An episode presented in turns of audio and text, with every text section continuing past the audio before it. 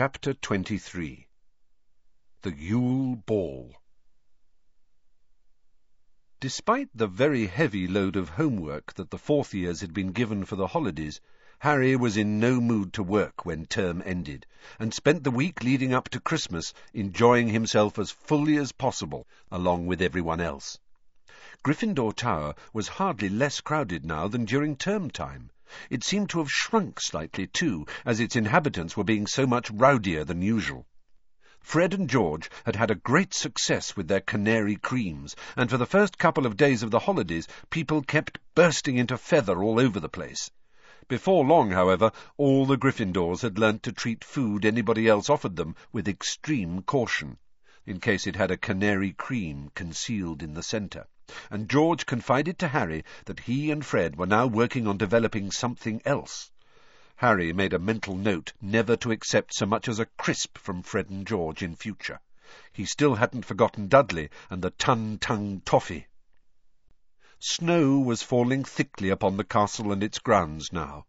The pale blue Beauxbaton carriage looked like a large, chilly, frosted pumpkin next to the iced gingerbread house that was Hagrid's cabin, while the Durmstrang ship's portholes were glazed with ice, the rigging white with frost. The house elves down in the kitchen were outdoing themselves with a series of rich, warming stews and savoury puddings, and only Fleur Delacour seemed to be able to find anything to complain about. It is too heavy, all this Hogwarts food, they heard her saying grumpily as they left the great hall behind her one evening, Ron skulking behind Harry, keen not to be spotted by Fleur. I will not fit into my dress robes. Oh, there's a tragedy, said Hermione snappily as Fleur went out into the entrance hall. She really thinks a lot of herself, that one, doesn't she? Hermione, who are you going to the ball with? said Ron. He kept springing this question on her, hoping to startle her into a response by asking it when she least expected it. However, Hermione merely frowned and said, I'm not telling you. You'll just make fun of me. You're joking, Weasley, said Malfoy behind them. You're not telling me someone's asked that to the ball, not the long-molared mudblood. Harry and Ron both whipped around, but Hermione said loudly, waving to somebody over Malfoy's shoulder, Hello, Professor Moody.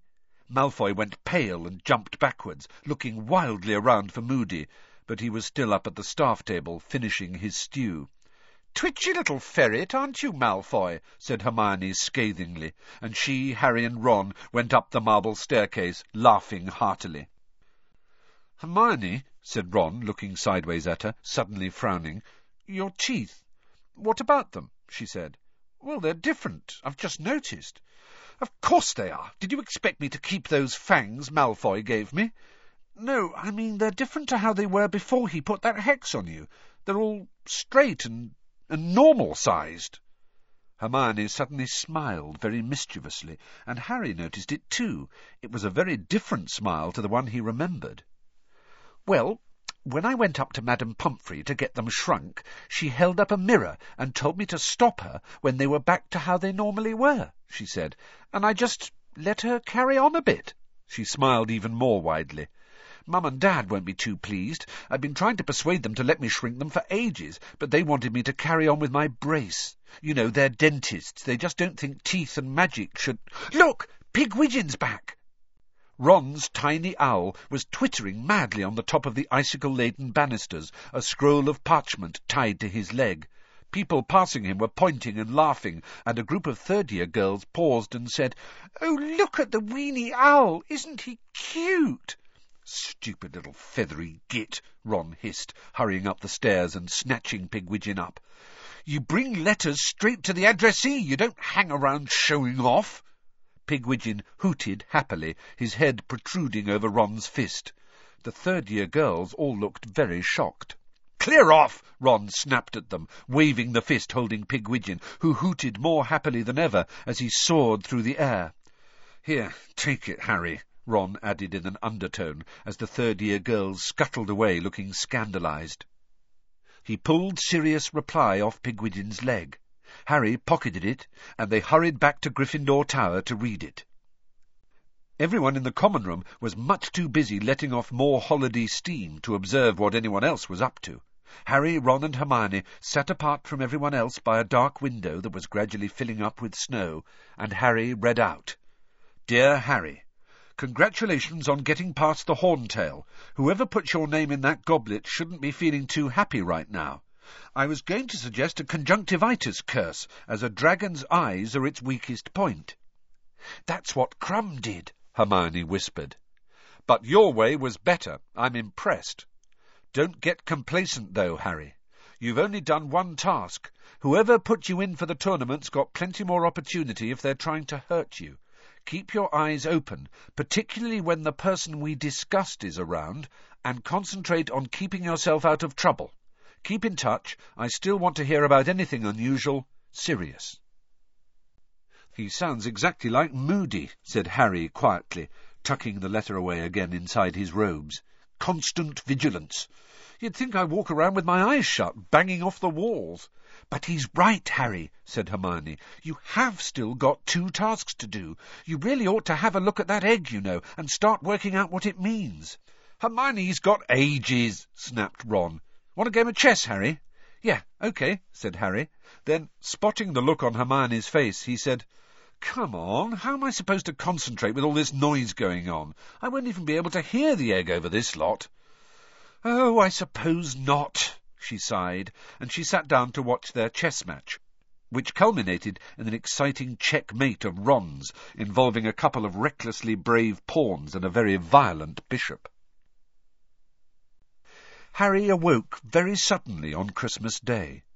Wondering what had caused his abrupt return to consciousness, he opened his eyes and saw something with very large, round, green eyes staring back at him in the darkness, so close they were almost nose to nose. Dobby! Harry yelled, scrambling away from the elf so fast he almost fell out of bed. Don't do that! Dobby is sorry, sir, squeaked Dobby anxiously, jumping backwards with his long fingers over his mouth. Dobby is only wanting to wish Harry Potter Merry Christmas and bring him a present, sir. Harry Potter did say Dobby could come and see him sometime, sir. It's okay, said Harry, still breathing rather faster than usual, while his heart rate returned to normal. Just, just prod me or something in future, all right? Don't bend over me like that.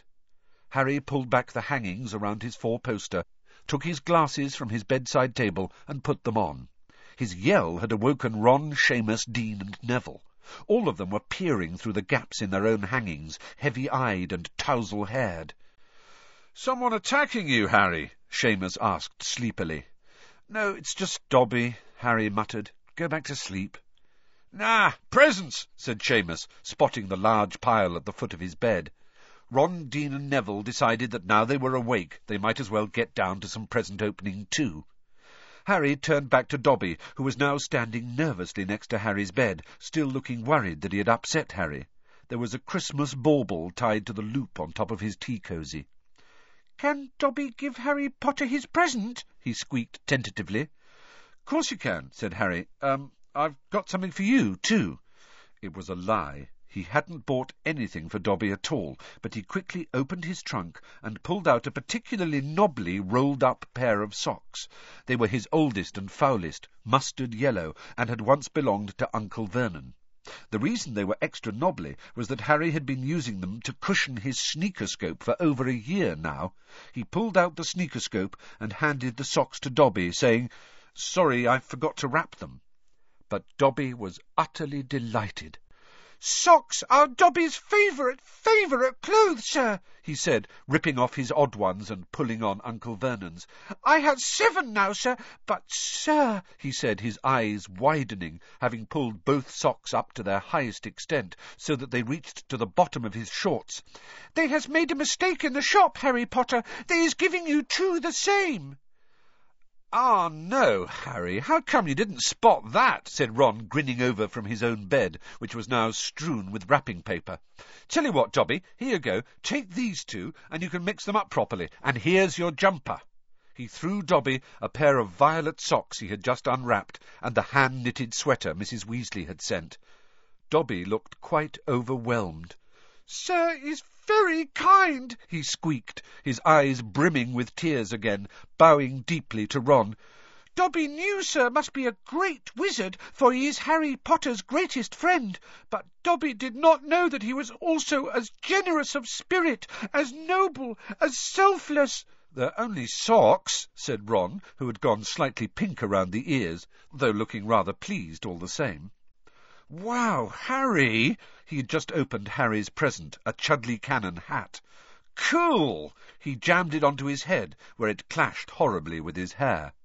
Dobby now handed Harry a small package, which turned out to be socks.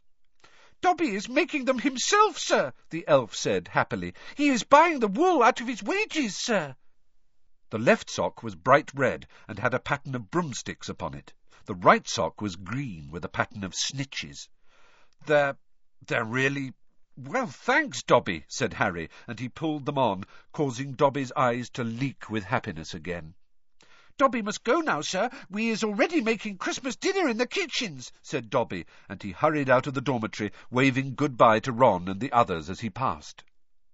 Harry's other presents were much more satisfactory than Dobby's odd socks, with the obvious exception of the Dursleys, which consisted of a single tissue, an all-time low. Harry supposed they, too, were remembering the Ton-Tongue Toffee. Hermione had given Harry a book called Quidditch Teams of Britain and Ireland, Ron a bulging bag of dung bombs, Sirius a handy penknife with attachments to unlock any lock and undo any knot, and Hagrid a vast box of sweets, including all Harry's favourites, Bertie Bott's every flavour beans, chocolate frogs, Drooble's best blowing gum, and fizzing Whizbees. There was also, of course, Mrs. Weasley's usual package, including a new jumper, green, with a picture of a dragon on it. Harry supposed Charlie had told her all about the horntail, and a large quantity of homemade mince pies. Harry and Ron met up with Hermione in the common room, and they went down to breakfast together. They spent most of the morning in Gryffindor Tower, where everyone was enjoying their presents, then returned to the Great Hall for a magnificent lunch, which included at least a hundred turkeys and Christmas puddings and large piles of Cribbage's wizarding crackers. They went out into the grounds in the afternoon. The snow was untouched except for the deep channels made by the Durmstrang and Beauxbaton students on their way up to the castle.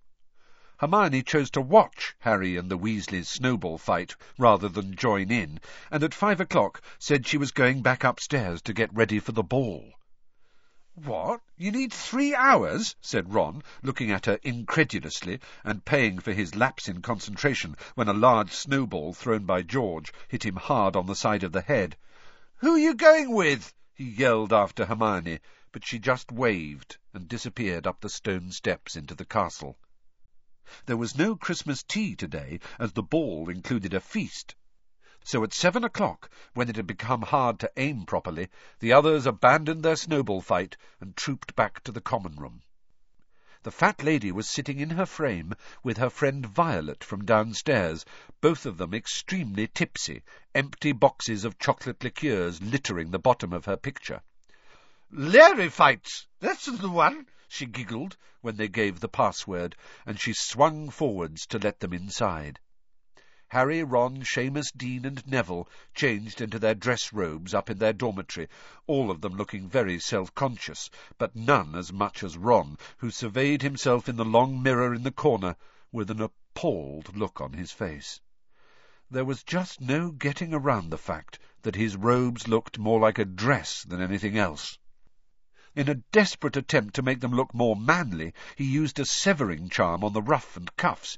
It worked fairly well, at least he was now lace-free, although he hadn't done a very neat job, and the edges still looked depressingly frayed as they set off downstairs. I still can't work out how you two got the best-looking girls in the year, muttered Dean. Animal magnetism, said Ron gloomily, pulling stray threads out of his cuffs.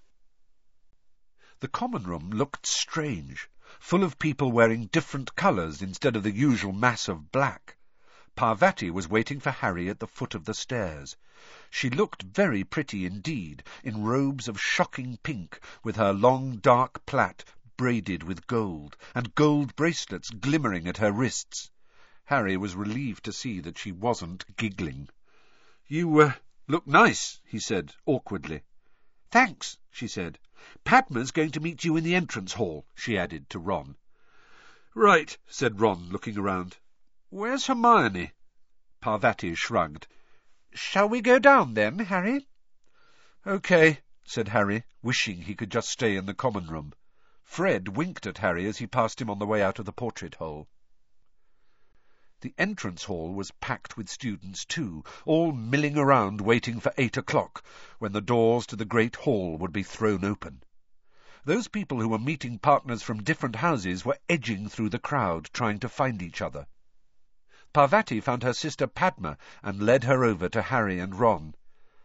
Hi, said Padma, who was looking just as pretty as Parvati in robes of bright turquoise. She didn't look too enthusiastic about having Ron as a partner, though. Her dark eyes lingered on the frayed neck and sleeves of his dress robes as she looked him up and down. Hi, said Ron, not looking at her, but staring around at the crowd. Oh, no. He bent his knees slightly to hide behind Harry, because Fleur Delacour was passing, looking stunning in robes of silver-grey satin, and accompanied by the Ravenclaw Quidditch captain, Roger Davies. When they had disappeared, Ron stood straight again and stared over the heads of the crowd. "Where is Hermione?" he said again. A group of Slytherins came up the steps from their dungeon common room. Malfoy was in front. He was wearing dress robes of black velvet with a high collar, which in Harry's opinion made him look like a vicar. Pansy Parkinson was clutching Malfoy's arm in very frilly robes of pale pink. Crabbe and Goyle were both wearing green. They resembled moss-coloured boulders, and neither of them, Harry was pleased to see, had managed to find a partner. The oak front doors opened, and everyone turned to look as the Durmstrang students entered with Professor Karkaroff. Krum was at the front of the party, accompanied by a pretty girl in blue robes Harry didn't know. Over their heads he saw that an area of lawn right in front of the castle had been transformed into a sort of grotto full of fairy lights, meaning hundreds of actual living fairies were sitting in the rose bushes that had been conjured there, and fluttering over the statues of what seemed to be Father Christmas and his reindeer. Then Professor McGonagall's voice called, Champions over here, please. Parvati readjusted her bangles, beaming. She and Harry said, See you in a minute, to Ron and Padma, and walked forwards, the chattering crowd parting to let them through. Professor McGonagall, who was wearing dress robes of red tartan and had arranged a rather ugly wreath of thistles around the brim of her hat, told them to wait on one side of the doors while everyone else went inside. They were to enter the great hall in procession when the rest of the students had sat down. Fleur Delacour and Roger Davies stationed themselves nearest the doors. Davies looked so stunned by his good fortune in having Fleur for a partner that he could hardly take his eyes off her. Cedric and Cho were close to Harry too. He looked away from them so he wouldn't have to talk to them. His eyes fell instead on the girl next to Krum. His jaw dropped. It was Hermione. But she didn't look like Hermione at all. She had done something with her hair. It was no longer bushy, but sleek and shiny, and twisted up into an elegant knot at the back of her head. She was wearing robes made of a floaty, periwinkle blue material, and she was holding herself differently somehow, or maybe it was merely the absence of the twenty or so books she usually had slung over her back. She was also smiling, rather nervously, it was true, but the reduction in the size of her front teeth was more noticeable than ever. Harry couldn't understand how he hadn't spotted it before. Hi, Harry, she said. Hi, Parvati. Parvati was gazing at Hermione in unflattering disbelief. She wasn't the only one either. When the doors to the great hall opened, Krum's fan club from the library stalked past, throwing Hermione looks of deepest loathing. Pansy Parkinson gaped at her as she walked by with Malfoy, and even he didn't seem to be able to find an insult to throw at her. Ron, however, walked right past Hermione without looking at her. Once everyone else was settled in the hall, Professor McGonagall told the champions and their partners to get in line in pairs and follow her. They did so, and everyone in the great hall applauded as they entered and started walking up towards a large round table at the top of the hall where the judges were sitting. The walls of the hall had all been covered in sparkling silver frost, with hundreds of garlands of mistletoe and ivy crossing the starry black ceiling. The house tables had vanished. Instead, there were about a hundred smaller lantern-lit ones, each seating about a dozen people. Harry concentrated on not tripping over his feet. Parvati seemed to be enjoying herself. She was beaming around at everybody, steering Harry so forcefully that he felt as though he was a show dog she was putting through its paces. He caught sight of Ron and Padma as he neared the top table. Ron was watching Hermione pass with narrowed eyes. Padma was looking sulky. Dumbledore smiled happily as the champions approached the top table, but Karkaroff wore an expression remarkably like Ron's as he watched Krum and Hermione draw nearer. Ludo Bagman, tonight in robes of bright purple with large yellow stars, was clapping as enthusiastically as any of the students, and Madame Maxime, who had changed her usual uniform of black satin for a flowing gown of lavender silk, was applauding them politely. But Mr. Crouch, Harry suddenly realized, was not there. The fifth seat at the table was occupied by Percy Weasley.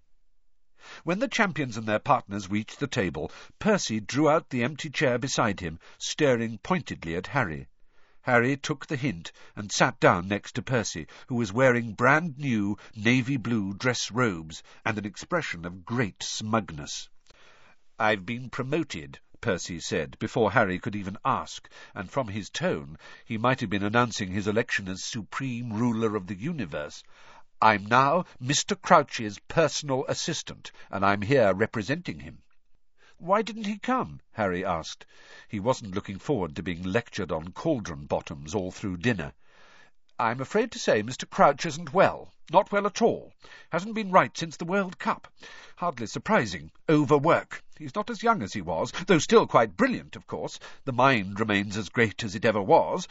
But the World Cup was a fiasco for the whole ministry, and then Mr. Crouch suffered a huge personal shock with the misbehaviour of that house elf of his, Blinky, or whatever she was called. Naturally, he dismissed her immediately afterwards, but, well, as I say, he's getting on. He needs looking after, and I think he's found a definite drop in his home comforts since she left.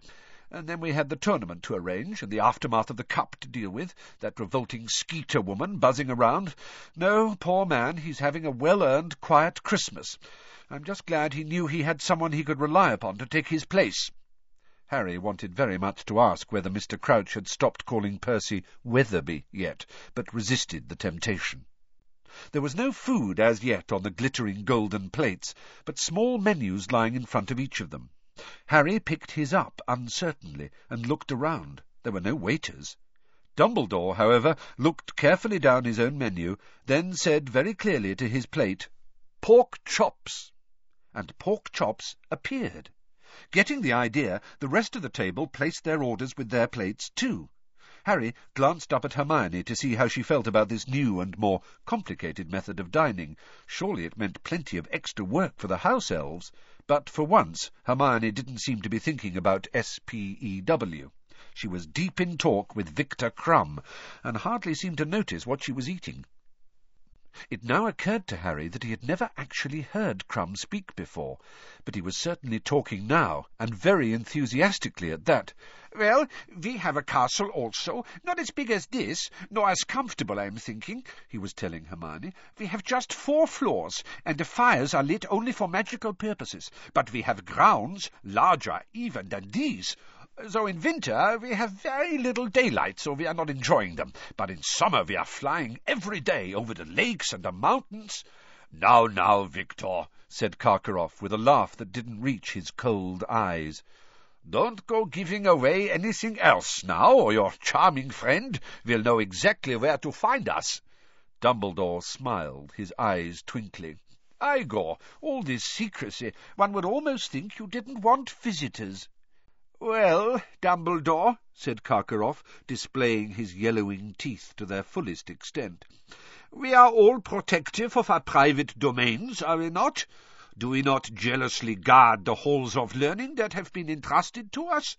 Are we not right to be proud that we alone know our school secrets and right to protect them? Oh, I would never dream of assuming I know all Hogwarts secrets, Igor, said Dumbledore amicably. Only this morning, for instance, I took a wrong turning on the way to the bathroom, and found myself in a beautifully proportioned room I have never seen before, containing a really rather magnificent collection of chamber pots. When I went back to investigate more closely, I discovered that the room had vanished, but I must keep an eye out for it. Possibly it is only accessible at five thirty in the morning, or it may only appear at the quarter moon, or when the seeker has an exceptionally full bladder. Harry snorted into his plate of goulash. Percy frowned, but Harry could have sworn Dumbledore had given him a very small wink. Meanwhile, Fleur Delacour was criticising the Hogwarts decorations to Roger Davies. This is nothing, she said dismissively, looking around at the sparkling walls of the great hall. At the Palace of Beauxbatons we have ice sculptures all around the dining chamber at Christmas. They do not melt, of course. They are like huge statues of diamond, glittering around the place. And the food is simply superb. And we have choirs of wood nymphs who serenade us as we eat. We have none of this ugly armour in the halls and if a poltergeist ever entered into Beauxbatons, he would be expelled like that. She slapped her hand onto the table impatiently. Roger Davies was watching her talk with a very dazed look on his face, and he kept missing his mouth with his fork. Harry had the impression that Davies was too busy staring at Fleur to take in a word she was saying. Absolutely right, he said quickly, slapping his own hand down on the table in imitation of Fleur. Like that! Yeah! Harry looked around the hall. Hagrid was sitting at one of the other staff tables. He was back in his horrible hairy brown suit and gazing up at the top table. Harry saw him give a small wave, and looking around, saw Madame Maxime return it, her opals glittering in the candlelight. Hermione was now teaching Krum to say her name properly. He kept calling her Hermione. Her-my-own-y, she said, slowly and clearly. Herm-own-nini. Close enough, she said, catching Harry's eye and grinning. When all the food had been consumed, Dumbledore stood up and asked the students to do the same. Then, at a wave of his wand, the tables zoomed back along the walls, leaving the floor clear, and then he conjured a raised platform into existence along the right-hand wall. A set of drums, several guitars, a lute, a cello, and some bagpipes were set upon it. The weird sisters now trooped up onto the stage to wildly enthusiastic applause. They were all extremely hairy, and dressed in black robes that had been artfully ripped and torn. They picked up their instruments, and Harry, who had been so interested in watching them that he had almost forgotten what was coming, suddenly realized that the lanterns on all the other tables had gone out, and that the other champions and their partners were standing up. Come on, Parvati hissed. We're supposed to dance. Harry tripped over his dress robes as he stood up. The weird sisters struck up a slow, mournful tune. Harry walked onto the brightly lit dance floor, carefully avoiding catching anyone's eye. He could see Seamus and Dean waving at him and sniggering, and next moment Parvati had seized his hands, placed one around her waist, and was holding the other tightly in hers. It wasn't as bad as it could have been, Harry thought, revolving slowly on the spot. Parvati was steering. He kept his eyes fixed over the heads of the watching people, and very soon many of them, too, had come onto the dance floor, so that the champions were no longer the centre of attention. Neville and Ginny were dancing nearby. He could see Ginny wincing frequently as Neville trod on her feet, and Dumbledore was waltzing with Madame Maxime. He was so dwarfed by her that the top of his pointed hat barely tickled her chin. However, she moved very gracefully for a woman so large. Mad-Eye Moody was doing an extremely ungainly two-step with Professor Sinistra, who was nervously avoiding his wooden leg. Nice socks, Potter, Moody growled as he passed, his magical eyes staring through Harry's robes. Oh, yeah, Dobby the house elf knitted them for me, said Harry, grinning. He's so creepy, Parvati whispered as Moody clunked away. I don't think that eye should be allowed. Harry heard the final quavering note from the bagpipe with relief. The weird sisters stopped playing, applause filled the hall once more, and Harry let go of Parvati at once. Let's sit down, shall we? Oh, but this is a really good one, Parvati said, as the weird sisters struck up a new song, which was much faster. Uh, no, I don't like it, Harry lied, and he led her away from the dance floor, past Fred and Angelina, who were dancing so exuberantly that people around them were backing away for fear of injury, and over to the table where Ron and Padma were sitting. How's it going? Harry asked Ron, sitting down and opening a bottle of butter beer. Ron didn't answer.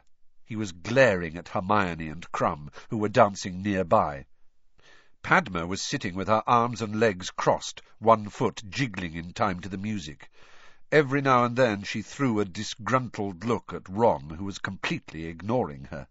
Parvati sat down on Harry's other side, crossed her arms and legs too, and within minutes was asked to dance by a boy from Beauxbaton. You don't mind, do you, Harry? Parvati said.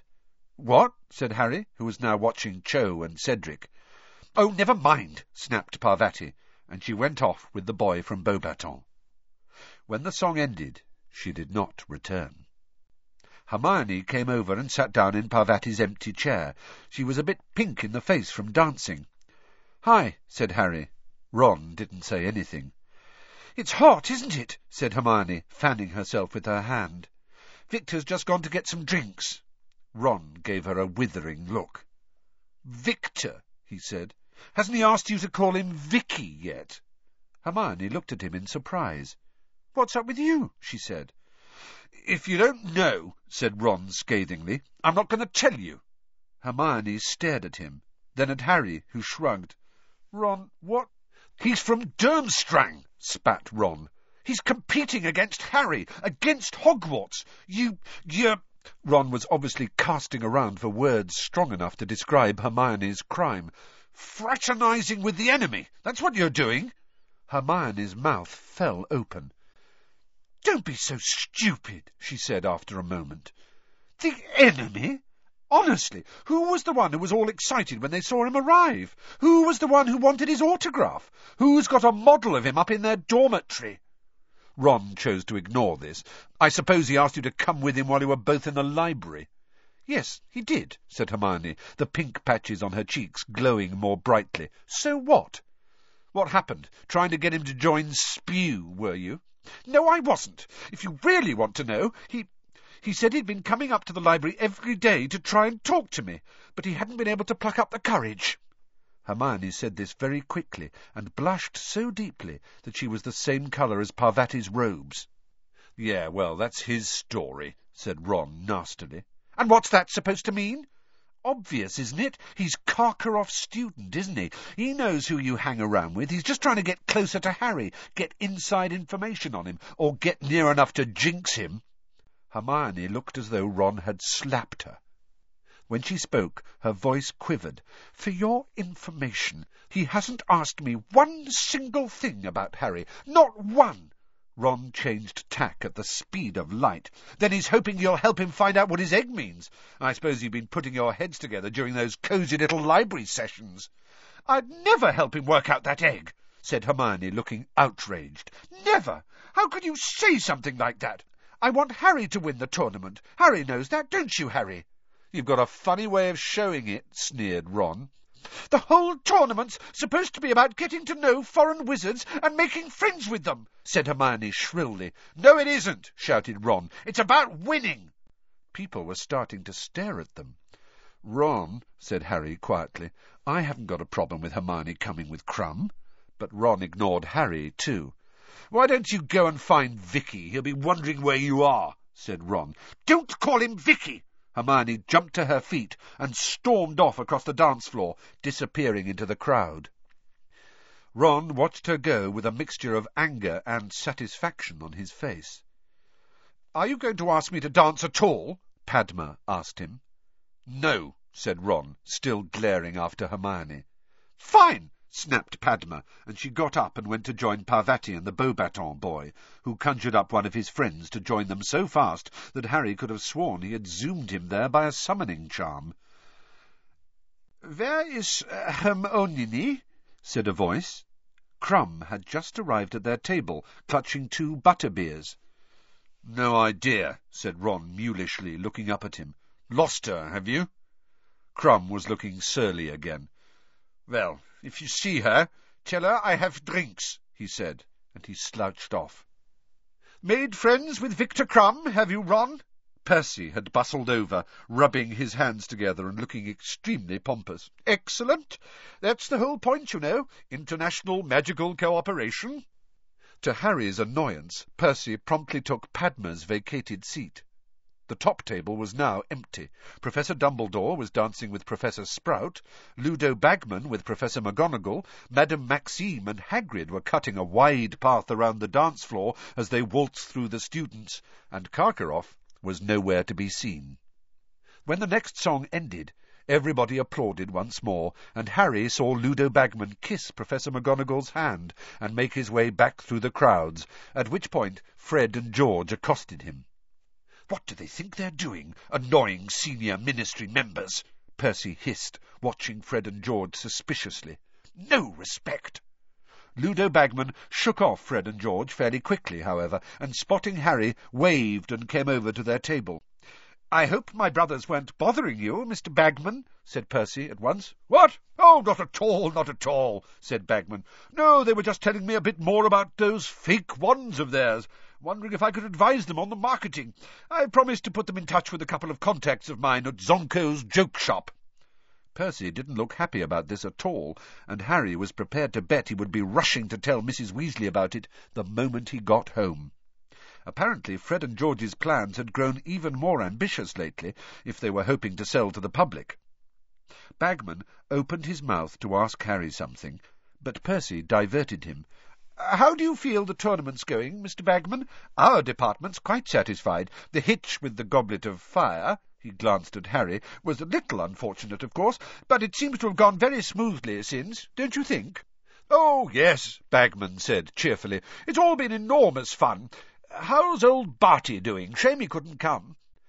Oh, I'm sure Mr. Crouch will be up and about in no time, said Percy importantly. But in the meantime, I'm more than willing to take up the slack. Of course, it's not all attending balls. He laughed airily. Oh, no. I've had to deal with all sorts of things that have cropped up in his absence. You heard Ali Bashir was caught smuggling a consignment of flying carpets into the country. And then we've been trying to persuade the Transylvanians to sign the international ban on duelling. I've got a meeting with their head of magical cooperation in the new year. Let's go for a walk, Ron muttered to Harry. Get away from Percy. Pretending they wanted more drinks, Harry and Ron left the table, edged around the dance floor, and slipped out into the entrance hall. The front doors stood open, and the fluttering fairy lights in the rose garden winked and twinkled as they went down the front steps, where they found themselves surrounded by bushes, winding ornamental paths, and large stone statues. Harry could hear splashing water, which sounded like a fountain. Here and there people were sitting on carved benches. He and Ron set off along one of the winding paths through the rose bushes, but they had only gone a short way when they heard an unpleasantly familiar voice. Don't see what there is to fuss about, Igor. Severus, you cannot pretend this isn't happening. Karkaroff's voice sounded anxious and hushed, as though keen not to be overheard. It's been getting clearer and clearer for months. I'm becoming seriously concerned. I can't deny it. Then flee said Snape's voice curtly. Flee! I will make your excuses. I, however, am remaining at Hogwarts. Snape and Karkaroff came around the corner. Snape had his wand out and was blasting rose-bushes apart, his expression most ill-natured. Squeals issued from many of the bushes, and dark shapes emerged from them. Ten points from Hufflepuff, Fawcett! Snape snarled as a girl ran past him. And ten points from Ravenclaw, too, Stebbins as a boy went rushing after her. And what are you two doing? he added, catching sight of Harry and Ron on the path ahead. Karkaroff, Harry saw, looked slightly discomposed to see them standing there. His hand went nervously to his goatee, and he began winding it around his finger again. We're walking, Ron told Snape shortly. Not against the law, is it? Keep walking, then, Snape snarled, and he brushed past them, his long black cloak billowing out behind him. Karkaroff hurried away after Snape. Harry and Ron continued down the path. What's got Karkaroff all worried? Ron muttered. And since when have he and Snape been on first-name terms? said Harry slowly. They had reached a large stone reindeer now, over which they could see the sparkling jets of a tall fountain. The shadowy outlines of two enormous people were visible on a stone bench, watching the water in the moonlight. And then Harry heard Hagrid speak. Moment I saw you, I knew, he was saying in an oddly husky voice. Harry and Ron froze. This didn't sound like the sort of scene they ought to walk in on somehow. Harry looked around, back up the path, and saw Fleur Delacour and Roger Davies standing half-concealed in a rosebush nearby. He tapped Ron on the shoulder and jerked his head towards them, meaning that they could easily sneak off that way without being noticed. Fleur and Davies looked very busy to Harry, but Ron, eyes widening in horror at the sight of Fleur, shook his head vigorously and pulled Harry deeper into the shadows behind the reindeer. "What did you know, Hagrid?" Said Madame Maxime, a distinct purr in her low voice. Harry definitely didn't want to listen to this. He knew Hagrid would hate to be overheard in a situation like this. He certainly would have done. If it had been possible, he would have put his fingers in his ears and hummed loudly, but that wasn't really an option. Instead, he tried to interest himself in a beetle crawling along the stone reindeer's back, but the beetle just wasn't interesting enough to block out Hagrid's next words. I just knew, knew you were like me. Was it your mother or your father? I, I don't know what you mean, Hagrid. It was my mother, said Hagrid quietly. She was one of the last ones in Britain. Of course, I can't remember her too well. She left, see, when I was about three. She wasn't really the maternal sort. Well, it's not in their natures, is it? Don't know what happened to her. Might be dead for all I know. Madame Maxime didn't say anything, and Harry, in spite of himself, took his eyes off the beetle and looked over the top of the reindeer's antlers, listening. He had never heard Hagrid talk about his childhood before. My dad was broken-hearted when she went. Tiny little bloke, my dad was. By the time I was six, I could lift him up and put him on top of the dresser if he annoyed me. Used to make him laugh. Hagrid's deep voice broke. Madame Maxime was listening, motionless, apparently staring at the silvery fountain. Dad raised me, but he died, of course, just after I started school. Sort of had to make my own way after that. Dumbledore was a real help, mind. Very kind to me, he was. Hagrid pulled out a large spotted silk handkerchief and blew his nose heavily. So, anyway, enough about me. What about you? Which side you got it on? but Madame Maxime had suddenly got to her feet. It is chilly, she said, but whatever the weather was doing, it was nowhere near as cold as her voice. I think I will go in now. Eh? said Hagrid blankly. No, don't go. I've... I've never met another one before. Another what, precisely? said Madame Maxime, her tone icy. Harry could have told Hagrid it was best not to answer, he stood there in the shadows, gritting his teeth, hoping against hope he wouldn't, but it was no good. Another half-giant, of course, said Hagrid. How dare you! shrieked Madame Maxime. Her voice exploded through the peaceful night air like a foghorn. Behind him, Harry heard Fleur and Roger fall out of their rosebush. I have never been more insulted in my life. Half-giant? Moi? I have... I have big bones. She stormed away. Great multicoloured swarms of fairies rose into the air as she passed, angrily pushing aside bushes. Hagrid was still sitting on the bench, staring after her. It was much too dark to make out his expression. Then, after about a minute, he stood up and strode away, not back to the castle, but off out into the dark grounds in the direction of his cabin.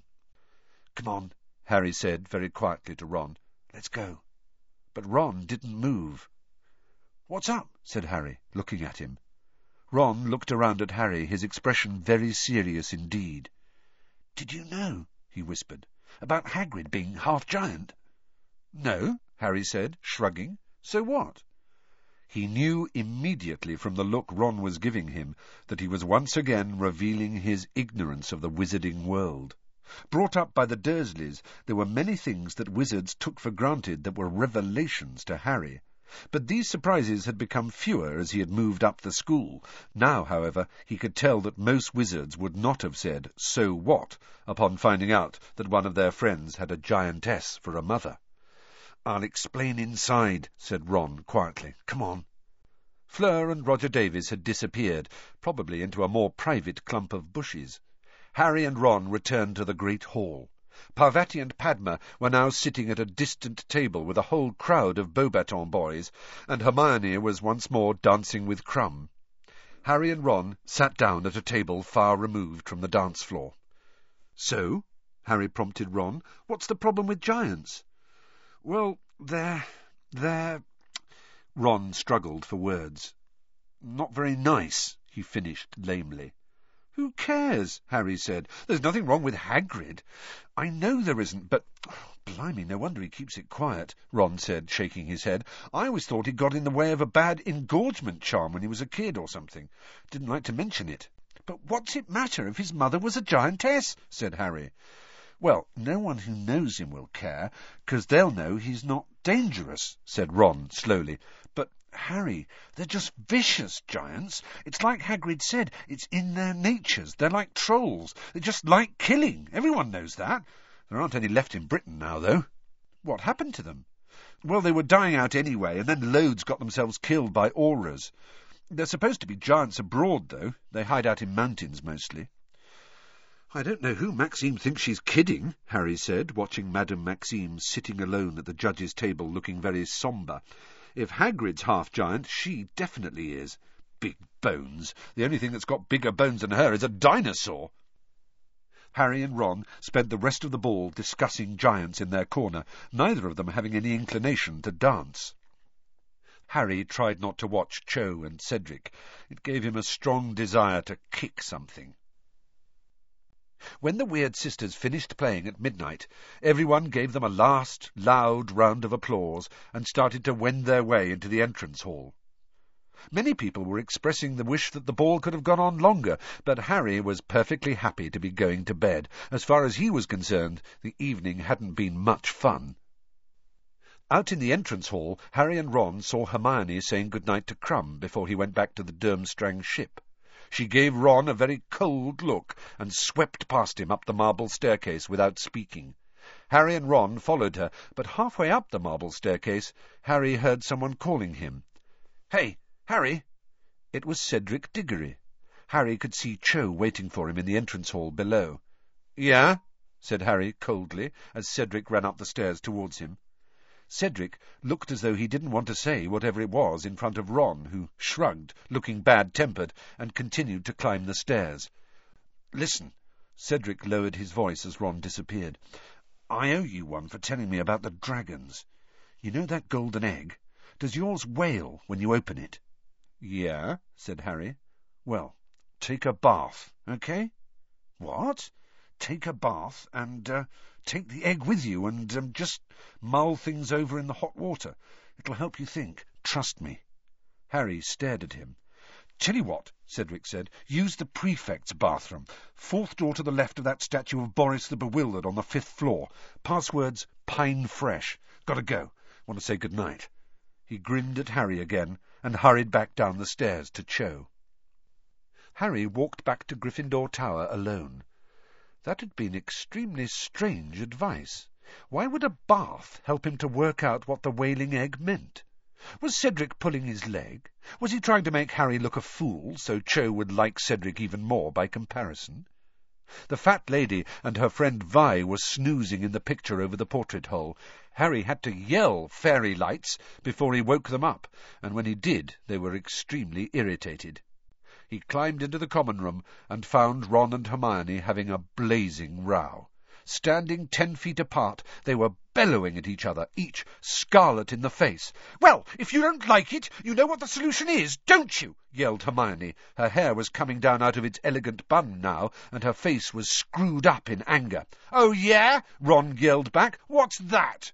Next time there's a ball, ask me before someone else does, and not as a last resort. Ron mouthed soundlessly like a goldfish out of water as Hermione turned on her heel and stormed up the girls' staircase to bed. Ron turned to look at Harry. Well, he spluttered, looking thunderstruck.